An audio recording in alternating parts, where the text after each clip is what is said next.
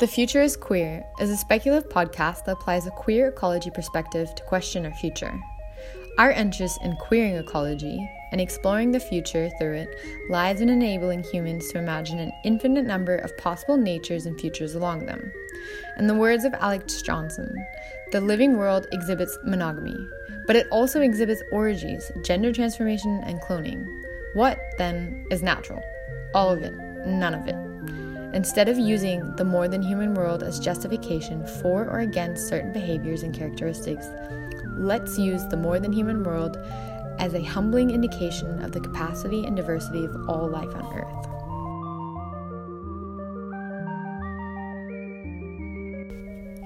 Queer ecology involves mutual contamination, encounters that affect us, as changes, world making projects, mutual worlds, and new directions may emerge.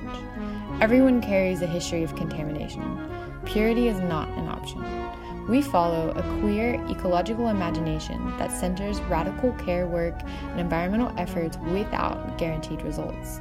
Change is not linear, but messy, a network of possibilities.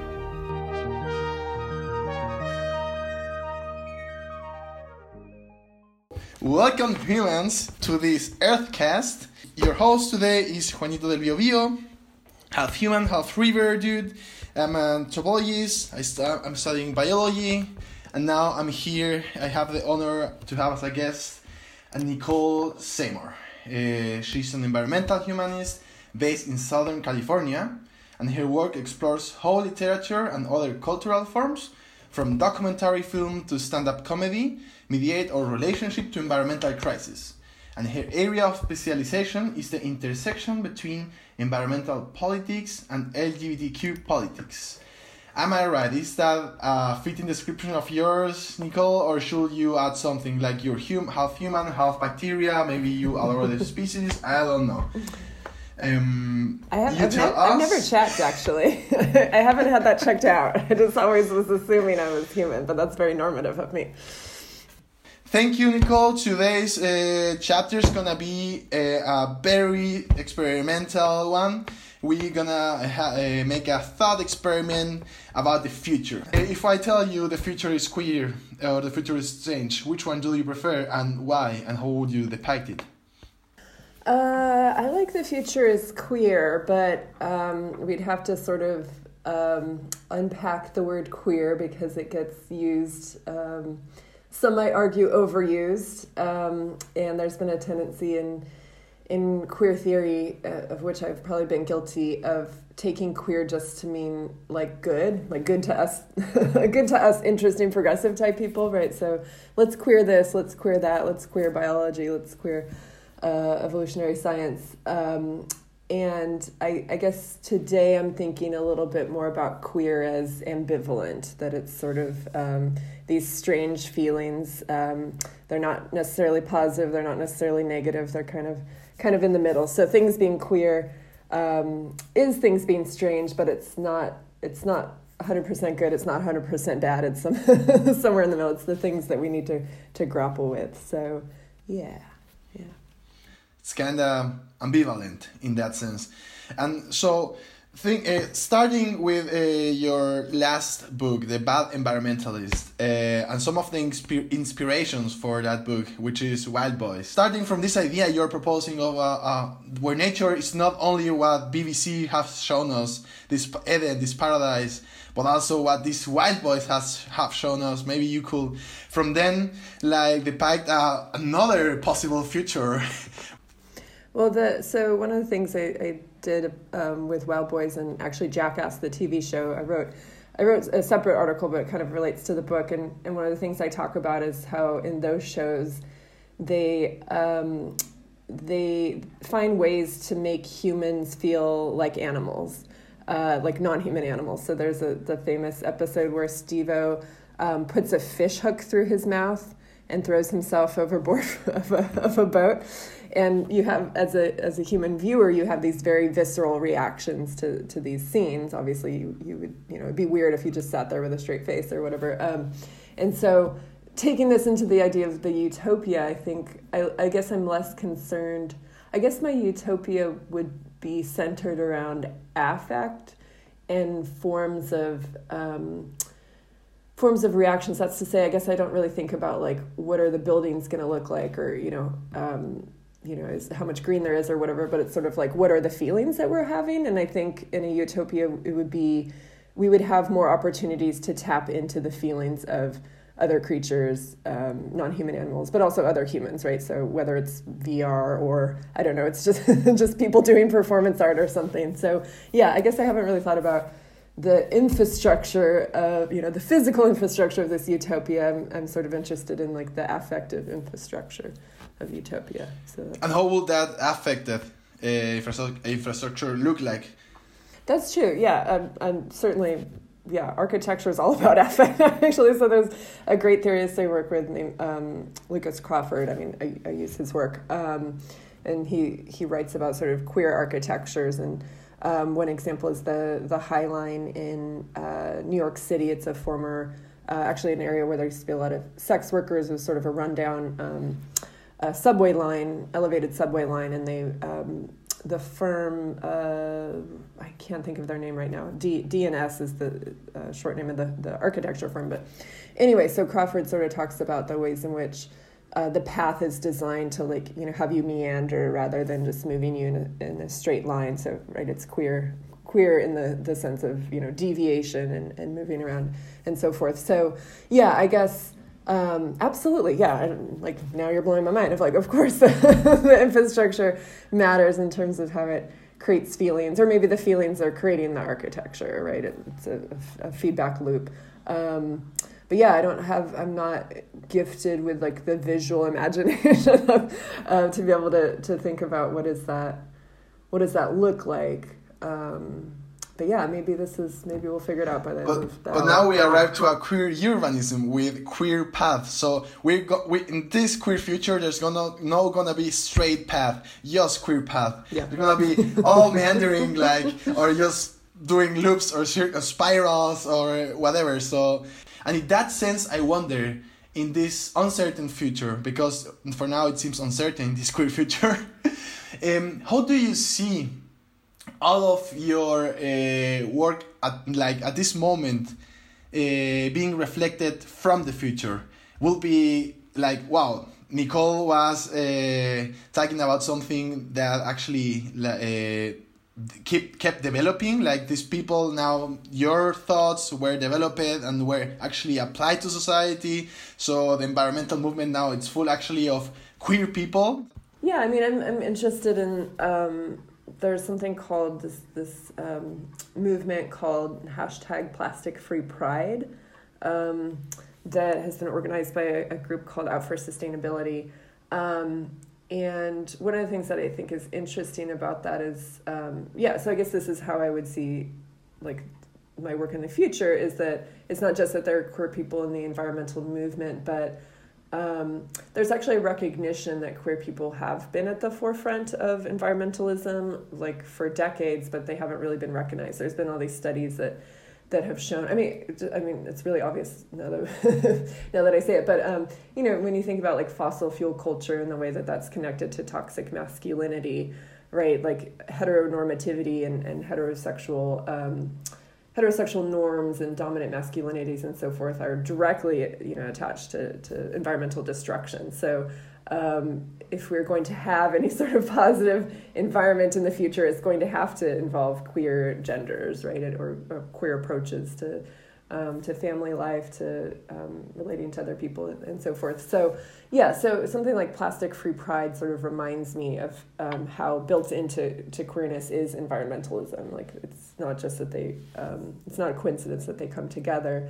And so, um, yeah, I just, I like that that campaign is sort of imagining like, what if we could do like queer liberation and not have to buy stuff you know? What if we could like celebrate um, being lgbtq and not leave a bunch of plastic mardi gras beads like in the gutters afterwards? Um, so i think um, moments like that or movements like that are sort of reminding us both of the queer past of environmentalism and sort of calling for a, a queer future of environmentalism so that reminds me of glitter Yes, indeed. like this connection between LGBTQ plus and plastic mm-hmm. Mm-hmm. and litter, right? Like So is it gonna be a full of glitter future, or is it gonna be not? yes, but we don't yet know what the glitter is going to consist of, and that's what that's what I'm working on right now. It's a, a new short book that's um, public facing, and it's kind of it's kind of a cultural history of glitter. But I am going to do a little utopian projection in the last uh, chapter and sort of think about um, yeah if if we're moving towards ideally a more plastic free future, what do we make glitter out of? And there's actually a bunch of companies that have, have already been doing it. So there's a, um, a company called BioGlitz, and it's I think it's like 96% plastic free. It still has a little bit of plastic in it, but you know, I'm not about perfectionism. It's a, it's about the, the attempt to move in a certain direction. It doesn't have to be, you know, I'm against purity politics. So, um, but yeah, so and BioGlitz I think is also really interesting because they they acknowledge in their advertising um, the connection between glitter and, and queer communities. So they use sort of like gender queer models and and things like that. But um, so yeah, and glitter is something that people love. It's been around since you know the beginning of time. People have always been attracted to shiny things and, and sparkly things, and um, so I don't think human nature is suddenly going to move away from from liking shiny sparkly things i think that will be there but maybe it's maybe the glitter is made out of flowers or maybe the glitter is um, you know it's made out of eucalyptus or maybe it's made out of agar agar or maybe it's made out of algae or you know it's it could be made of a lot of different things and so i'm interested in sort of um, yeah sort of like the flexibility of, of different um, material categories and sort of how we can play around with those in, in the future so now I imagine like we go out, we don't walk straight because we are working in spirals, in loops. We are uh, also seeing that is everything is glittery, but it kinda glows differently like if it was an algae uh, and now we are here uh, feeling very queer in the middle of this glittery wall. And yeah from then i think you mentioned like uh, this intersection now between this future environmental movement queerness and i ima- i start imagining now and i start rethinking and from this future i i remember ursula le guin and the left hand of darkness and i'm wondering and i look at us and i'm wondering how much is left of this ancient idea of uh, man and woman and how much uh, it's not. So, are we hermaphrodites? Are we something in between? Are we asexual? We reproduce by cloning ourselves? Yeah, um, I mean, I think that's the direction. You know, it's funny that I was saying the direction we're moving is like more and more plastic. And I don't know, I think I'm spiraling between like dystopian and utopian thinking throughout this whole conversation. So that's really cool. Um, yeah, so the the direction we've also been going, in addition to producing a lot of plastic, is more gender queer, right? Like more and more people identify as um, as agender or non-binary than than ever before, at least publicly, right? Um, these are categories that 20 years ago people wouldn't have been been using. So things feel um, progressive, I guess, in that in that sense. Um, but I also, I mean, that's also some people's dystopia, and we have to be very like cognizant. There are some people that are very attached to their gender, and they they should not be deprived of the the right to, um, you know, hold fast to gender as long as. Um, I guess the utopian version would be as long as you're not um, preventing anyone else from, you know, your attachment to gender should not uh, uh, make other people be be attached to gender. Um, yeah, and, and this has been a thing in, in sci-fi for a long time, right? Like Octavia Butler and um, you know just thinking of different ways to um, to do gender, different ways to to reproduce, and um, you know I guess going back to the architecture thing, I think we would have to have. I had a great um, student, grad student, write a paper once about how um, at our university and probably most universities and most institutions men and women's bathrooms are at least in the US I think maybe in Germany men and women's bathrooms are next to each other but in the US they are on the opposite side of a floor right so if you're on the fourth floor and you're trying to find the bathroom you find the men's bathroom and then you're like oh the women's bathroom must be on the other side of the building right and so then you like walk over there and so in her argument I mean maybe it sounds very obvious but I thought it was sort of brilliant which is the ways in which um, infrastructure is teaching us that not just that genders are separate, but they are opposite, right? That they are completely opposite. They can't even be near each other because God knows what would happen. Um, Germany does, again doesn't seem to have that problem. It seems like the men and women's restrooms are always right next to each other. Anyway, so the point is, um, yes, going back to our queer uh, utopian infrastructures. Um, you certainly could identify as a man if that meant a lot to you, but um, the infrastructure would not reinforce the idea that being a man is the complete opposite of being a woman, and they never the twain shall meet. So, yeah, so I think people, I can't say if people will be, you know, hermaphrodites or, or agender, but I think the, the dream would be that um, people can be what they want to be and that those things are not materially, physically uh, enforced by outside structures. Yeah. So Nicole, in the middle of this all of this glittery, I kinda feel the urge to go to the bathroom, and I kinda I'm seeing something here. You know, I'm seeing a label in this bathroom and says photosynthesis uh, shower rooms. It's it, and it, it has a sign of a sun, and it seems I don't know. This is this is a door. It may we may open it. We may not open it. Right? It seems we can do photosynthesis, and that takes us to our next part, like food. What's uh, what's happening with food? Actually, do we actually do that? Did I need to go to the bathroom in this future, or where do I get my food from? Maybe I actually can do photosynthesis. Maybe these queer beings are not only gender or sex uh, like unique beings, but also we are like assemblages of different species, and we may actually have chlorophyll in our body. We're kind of greenish now that I, I look my own skin, and I may be able to do some photosynthesis. What do you think about this? Like, have you thought about food, queerness, and the future? Yes, I have. I haven't thought about photosynthesis since probably sixth grade, um, where we had to do a project on it.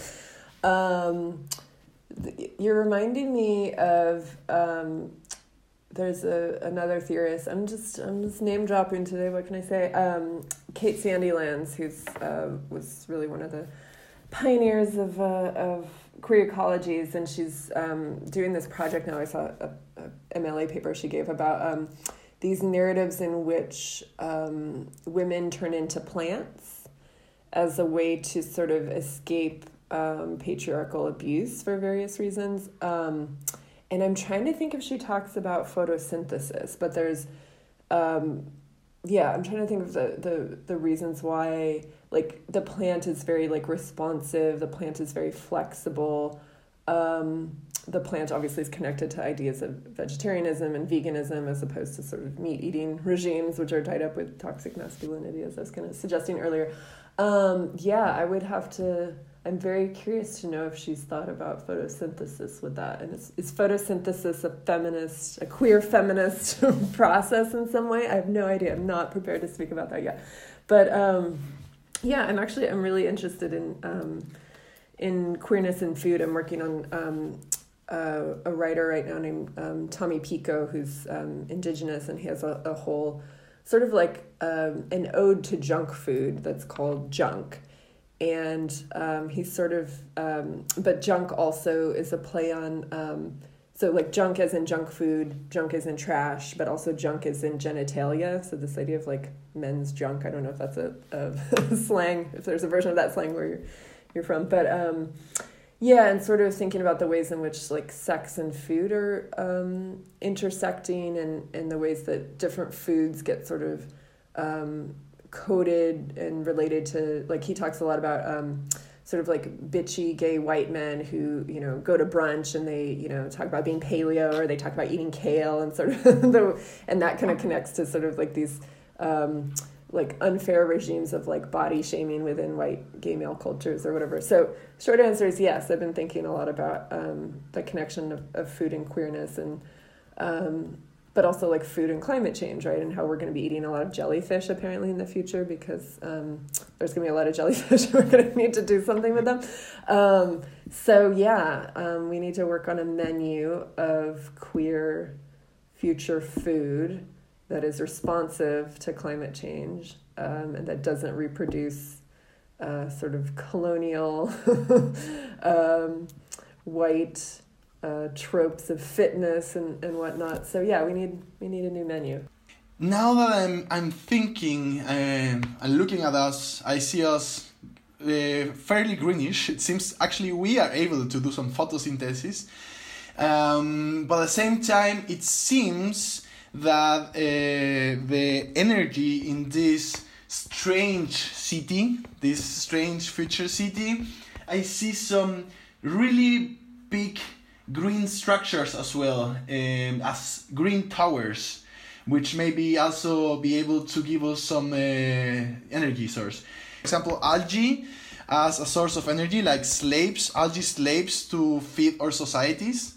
Well, um, I, w- I was going to go in a different direction when you were talking about these these green structures, and I was thinking about like. Go wherever you want to go. well, you know these like I, I I have just like this image from like I don't know the 90s and i'm trying to remember if i like saw it on a tv show or if it was like you know just somehow in the media but um, people that were like powering their houses through their treadmills um, so like they could only watch tv like when they were on the treadmill for example right like running in their basement or their living room or whatever and they weren't allowed to they wouldn't allow, allow, allow themselves to watch tv if they weren't on the treadmill. Anyway, so I was just thinking that these these green structures are powered by like dancing or dance parties, right? So um, I think we definitely need some queer dance parties to to create our energy. Um, and then I was also thinking about this is maybe it's related to what the green structures look like, but um, going back to what you were saying before, like uh, sort of um, like David Cronenberg, like um, images of the future are always, um, or not always, they're often very like sleek, right? It's very like streamlined, like everything's very simple. Like, I don't know, you see these like images of the future where people are just like wearing like, you know, simple like uh, tunics or something like that. And so, my vision, because we have all this glitter, right, is um, that there's a lot of decoration, there's a lot of clutter. It's not a streamlined future. It's more like it's a little bit Blade Runner, like where you have like all the like markets and there's like kind of you know chaos and stuff. But um, yeah, I think it's bright. I think it's um, cluttered in like a cozy, cozy way, uh, sparkly, dancey. Yeah, that's kind of where I'm. You know what? Interesting because now that you mentioned these uh, parties, I don't know exactly where the energy comes from, but it seems these parties are generating energy and we are we are actually now in middle of the party. I don't know. We teletransported from the bathroom to the parties, and actually, I I see lots of beings, but I'm not sure. The, I, I don't really care. I, I'm not sure if they are men or women. Like that, that we passed that by some uh, centuries ago. But then I'm, I'm wondering how many of them are actually human. And now I see some of them like wielding some strange structures, like um, how you call these things that beetles have on their backs in oh, English. Like a shell? like a shell. I'm the worst biologist ever. and they seem to me very cockroach like. Um, it seems because I'm now rem- rem- remembering uh, that I we when we were walking through these loops and spirals, I don't know how the fuck did we get here among all this that chaos in the streets. We actually saw some ads, you remember, and some of them were like unite to the cockroaches. Um, it seems there is a trendy movement where people are uh, gene modifying themselves to develop these shells, and it's actually a trend. Uh, like cockroaches are kind of a thing now, and I see all at the same time people like with stripes on their skin and like fur, and like I'm not sure if as if these people are actually humans that uh, were gen modified or that were born like that and i'm wondering how much of this is actually being queer like not only uh, queering your um, male uh, um, male female binarism but also human non-human binarism i don't know if you are also seeing some stuff here with me Um, yeah, I mean that's something I I think a lot. I, I always teach this um, play by Edward Albee where a man falls in love with a goat, and then we have to have some interesting conversations about why why can't you fall in love with a goat.